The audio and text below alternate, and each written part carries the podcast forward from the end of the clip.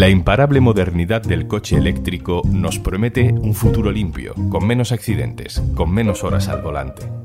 Pero en esa revolución también viene de serie un capitalismo sin reglas y hay un país que no se va a dejar atropellar. Soy Juan Luis Sánchez. Hoy en un tema al día, Suecia versus Tesla. La batalla por definir el progreso.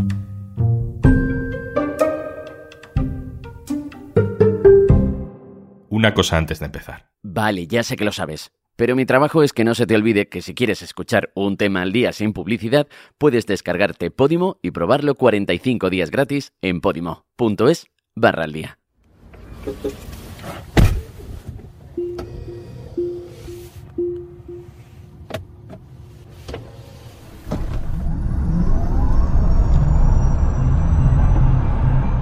El Model Y de Tesla es el coche más vendido de Europa este año. Es la primera vez que un coche eléctrico y de una marca no europea lidera el sector. La expansión de Tesla por el mundo es imparable. A su dueño, Elon Musk, le conocemos también por sus aventuras espaciales, pero más recientemente por la compra de Twitter. Es ahí donde, a pesar de que sus proyectos dicen hablar de un progreso y de un futuro ilusionante, ha dejado ver su idea más excéntrica, ultraliberal, más reaccionaria. A Elon Musk, amigo de Trump en Estados Unidos y de Javier Milei en Argentina, no le gustan los sindicatos, claro.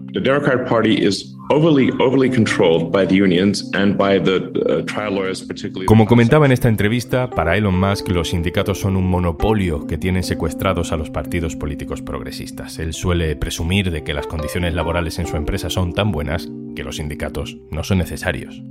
Ese es un discurso que puede valerte en Estados Unidos, incluso puede valerte en muchos países de Europa. Pero hay un país, una aldea que no es gala sino nórdica, donde ya saben que el progreso puede tener trampa. Un pequeño país de 10 millones de habitantes, ejemplo de una sociedad avanzada en derechos laborales, que en las últimas semanas nos ha lanzado lecciones y advertencias. La cuestión es que Tesla quiere operar en Suecia sin firmar convenio colectivo con los trabajadores. Eso es de antiguos, pensará Elon Musk pero el 90% de los trabajadores en Suecia están acogidos a un convenio. Los 120 mecánicos de Tesla en Suecia se han puesto en huelga y esa pequeña resistencia ha terminado en gran historia nacional. Vamos a contar esa historia con Carlos del Castillo. Hola Carlos. Hola, ¿qué tal?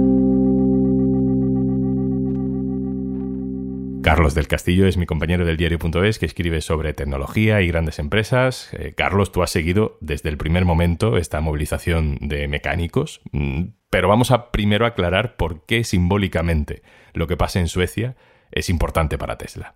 Suecia es un mercado relativamente pequeño, solo tiene unos 10 millones de habitantes. Pero el tema es que los coches eléctricos son los más vendidos allí y de hecho es un modelo de Tesla, el modelo Y, el coche más vendido del país este año, este 2023, además a mucha distancia del segundo. Por eso, aunque en cuestiones cuantitativas no sea un gran mercado, es muy importante en términos de imagen, porque es el modelo de mercado de movilidad eléctrica al que todos eh, los eh, fabricantes nos están diciendo al resto de países que tenemos que aspirar, ¿no? Eh, que se vendan más o menos los mismos coches que antes, pero que sean eléctricos, que haya una buena red de puestos de carga. Entonces, eh, Tesla ha invertido bastante en este país, pues para ganarse ese mercado, ¿no? Que aunque sea pequeño, es un estándar que quiere imponer en el resto del mundo. Vamos ahora sí a cómo se desencadena el conflicto. Hay que recordar que Tesla no tiene fábrica en Suecia. Estamos hablando de concesionarios y talleres, es decir, de poca gente. ¿Qué hace Tesla cuando estos 120 mecánicos hacen huelga porque quieren convenio colectivo? Tesla intenta subcontratar otros talleres para llevar a cabo las reparaciones para que no le suponga un bloqueo de sus operaciones.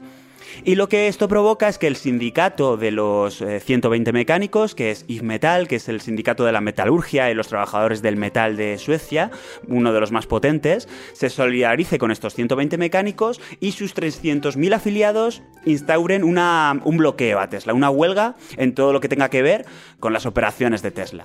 Tesla sigue intentando sortear el bloqueo. Esto va a ser el patrón de, todo lo que os voy a contar. Y lo que provoca es que Ifmetal se mueva y consiga el apoyo, la solidaridad de los trabajadores del transporte.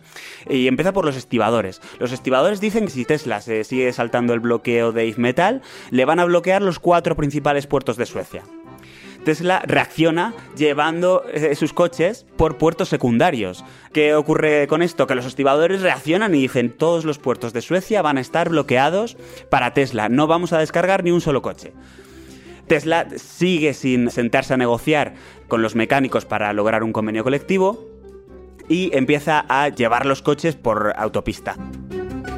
Pasan los días, sigue sin haber acuerdo y entonces se desencadena esta especie de bola de nieve nacional, esa reacción en cadena de otros sectores. Cuéntanos cómo se va produciendo esa reacción, Carlos. Pues los constantes intentos de Tesla para saltarse la huelga lo que provocan es una solidaridad del resto de sindicatos que tienen cualquier tipo de relación en las operaciones de Tesla. Pues, eh, los trabajadores de mantenimiento se niegan a entrar en sus instalaciones. El personal de limpieza dice que no las va a limpiar los electricistas anuncian que no van a reparar sus puestos de carga cuando se averíen y que tampoco les van a dar ningún tipo de servicio. Finalmente, los taxistas, que allí es muy importante el colectivo de los taxistas para Tesla porque la mayoría de los vehículos son eléctricos, también se niegan a comprar ningún Tesla, anuncian que no van a adquirir ningún Tesla nuevo para la flota si no se llega a un convenio con los 120 mecánicos. Y lo que termina siendo más importante para todo el conflicto, aunque no lo pareciera, los trabajadores de correos, que avisan que no van a entregar ningún tipo de paquete ni carta a Tesla. Hay que tener en cuenta además que los trabajadores de correos allí se consideran desde las cartas a los palets, por lo tanto eh, sus eh, talleres tampoco van a recibir repuestos para los coches. ¿Y todo esto, Carlos, se va notando en, la operativa, en la venta de coches, en el día a día? Pues fíjate que sobre todo el paro, el bloqueo de los trabajadores de correos parecía importante por eh, lo que te decía de la llegada de piezas, de repuestos a los talleres de Tesla. Pero cuando efectivamente entró en vigor ese bloqueo del sindicato de trabajadores postales, lo que Tesla se dio cuenta es que no estaba recibiendo ninguna matrícula más para sus coches. Porque en Suecia todas las matrículas deben enviarse por correo. Es el, convenio que tiene la, agencia de transporte de allí para distribuirlas. Tesla entonces reacciona y se queja a la agencia de transporte sueca. Dice que debe haber alguna vía para que ellos puedan conseguir las matrículas, aunque sea yendo en persona y tomándolas de la propia sede o de donde las envíe la agencia de transporte. Y la agencia de transporte lo que hace es negarse. Eh, argumenta que el convenio, la ley en Suecia, dice que deben distribuirse por correo, que el convenio lo tiene PostNord, que es la empresa más importante, la empresa pública, es que como correos aquí, y que sus envíos están paralizados por una huelga que no tiene nada que ver con la agencia de transporte. Entonces, ahí parecía que podía ser un jaque mate, porque Tesla no iba a poder poner coches matriculados en Suecia en las carreteras, porque las matrículas suecas es ilegal que se envíen fuera de Suecia para matricular los coches fuera. Y parecía que esto podía ser un punto de inflexión en el conflicto, porque ya Tesla puede meter los coches en Suecia por carretera, pero no puede matricularlos. Hasta que eh, Tesla ha llevado este asunto a los tribunales y este mismo lunes un juez eh, sueco ha dicho que no, que la agencia eh, de transporte sueca tiene que buscar algún método para que Tesla pueda tener sus matrículas, que el bloqueo no puede impedir que las reciba. Vamos a insistir en que Tesla se ha metido en este gran lío en Suecia solo por 120 trabajadores. Estamos acostumbrados a sensibilizarnos cuando vemos reconversiones industriales que afectan, no sé, a un millar de trabajadores, ¿no? O, o miles de familias. Pero es que aquí estamos hablando de 120 personas. ¿Por qué ha llegado a escalar de esta manera el conflicto, Carlos? Pues nosotros hemos hablado con los sindicatos y hemos hablado con algunos profesores universitarios suecos para que nos expliquen un poco la situación.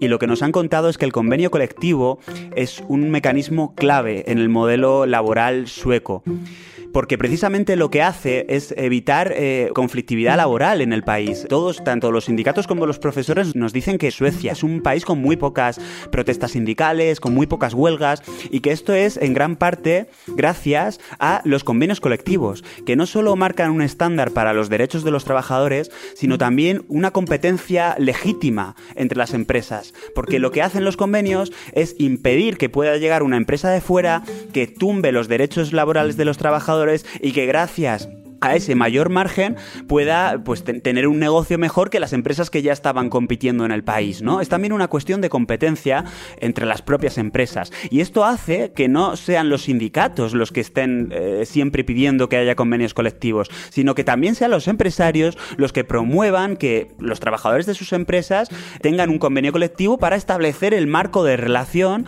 entre ellos y los empleados y también para hacer que más o menos las condiciones de sus empleados van a ser las mismas que en el resto del sector del que hablemos.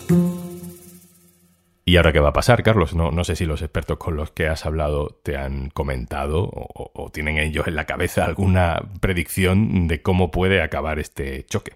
Lo que nos han contado es que el sindicato IF Metal, que es uno de los más importantes, como decíamos, ha puesto toda la carne en el asador en este conflicto, que está yendo con el pecho por delante contra Tesla y que por eso piensan que es muy difícil que ahora se baje está moviendo todos los hilos que puede, está pidiendo la solidaridad de todos los sindicatos, está incluso hablando con sindicatos de otros países para impedir que Tesla pueda descargar sus coches por Dinamarca o por Noruega para dificultarle incluso aún más que los meta en Suecia.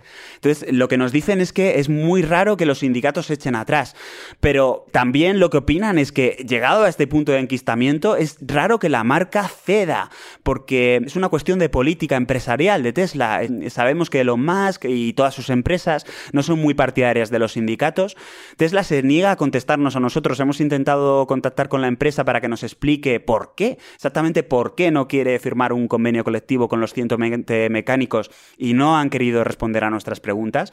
Pero eh, básicamente lo que nos dicen es esto, que las posiciones son muy enconadas y que quizás lo que podría pasar es que em, Tesla pudiera llegar a algún, alguna vía alternativa, eh, como ceder eh, o licenciar su negocio en Suecia para que lo lleve a cabo una tercera empresa que no tenga esos problemas con los convenios colectivos está por verse, pero lo que parece es que no es una cuestión tanto de dinero, porque Tesla además dice que las condiciones de sus mecánicos no son malas y que son prácticamente iguales que las que obtendrían en un convenio colectivo, sino que es una cuestión ideológica, que los suecos dicen que tiene que haber un convenio y Tesla dice que no quiere convenio. Ahora mismo no, no podemos decir que ninguna de las dos partes tiene la jugada, tiene la mano, porque, porque no es así.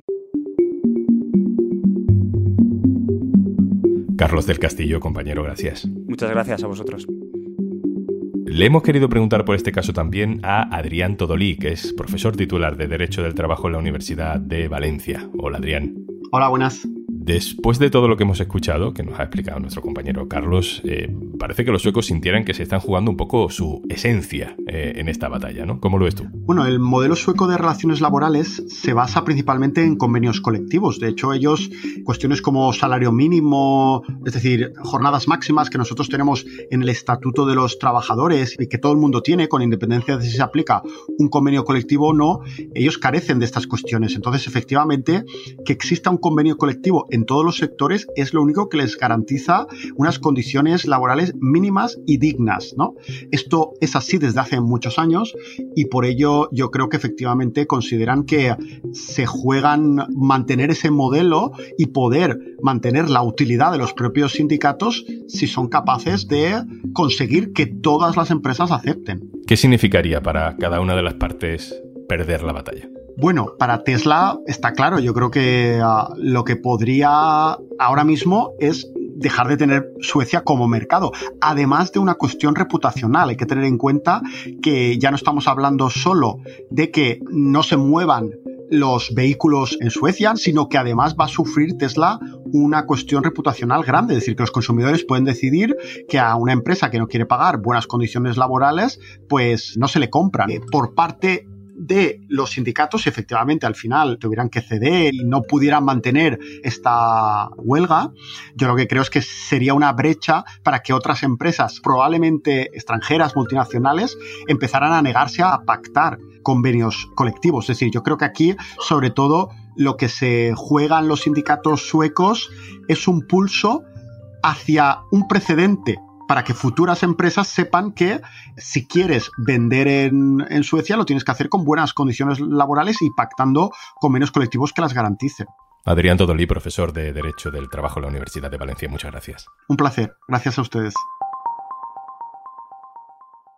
Y antes de marcharnos, a la cama no te irás sin saber una cosa más. Desde cómo se inventó el autotune a enterarte que las jirafas no tienen cuerdas vocales. En Podimo no te van a faltar curiosidades para luego contarlas como si las hubieses descubierto tú. Escucha a Judith Tiral, contenía la duda o no te lo habías preguntado, y a Charlie OK de Supergeografía en Alimenta tu Coco. Y disfruta de 45 días gratis de Podimo por ser oyente de un tema al día en podimo.es barra al día. Esto es Un Tema al Día, el podcast del diario.es. Si te gusta lo que hacemos, necesitamos tu apoyo. Hazte socio, hazte socia del diario.es en el diario.es barra socio. El podcast lo producen Carmen Ibáñez, Marcos García Santonja e Izaskun Pérez. El montaje es de Pedro Nogales. Yo soy Juan Luis Sánchez. Mañana, otro tema.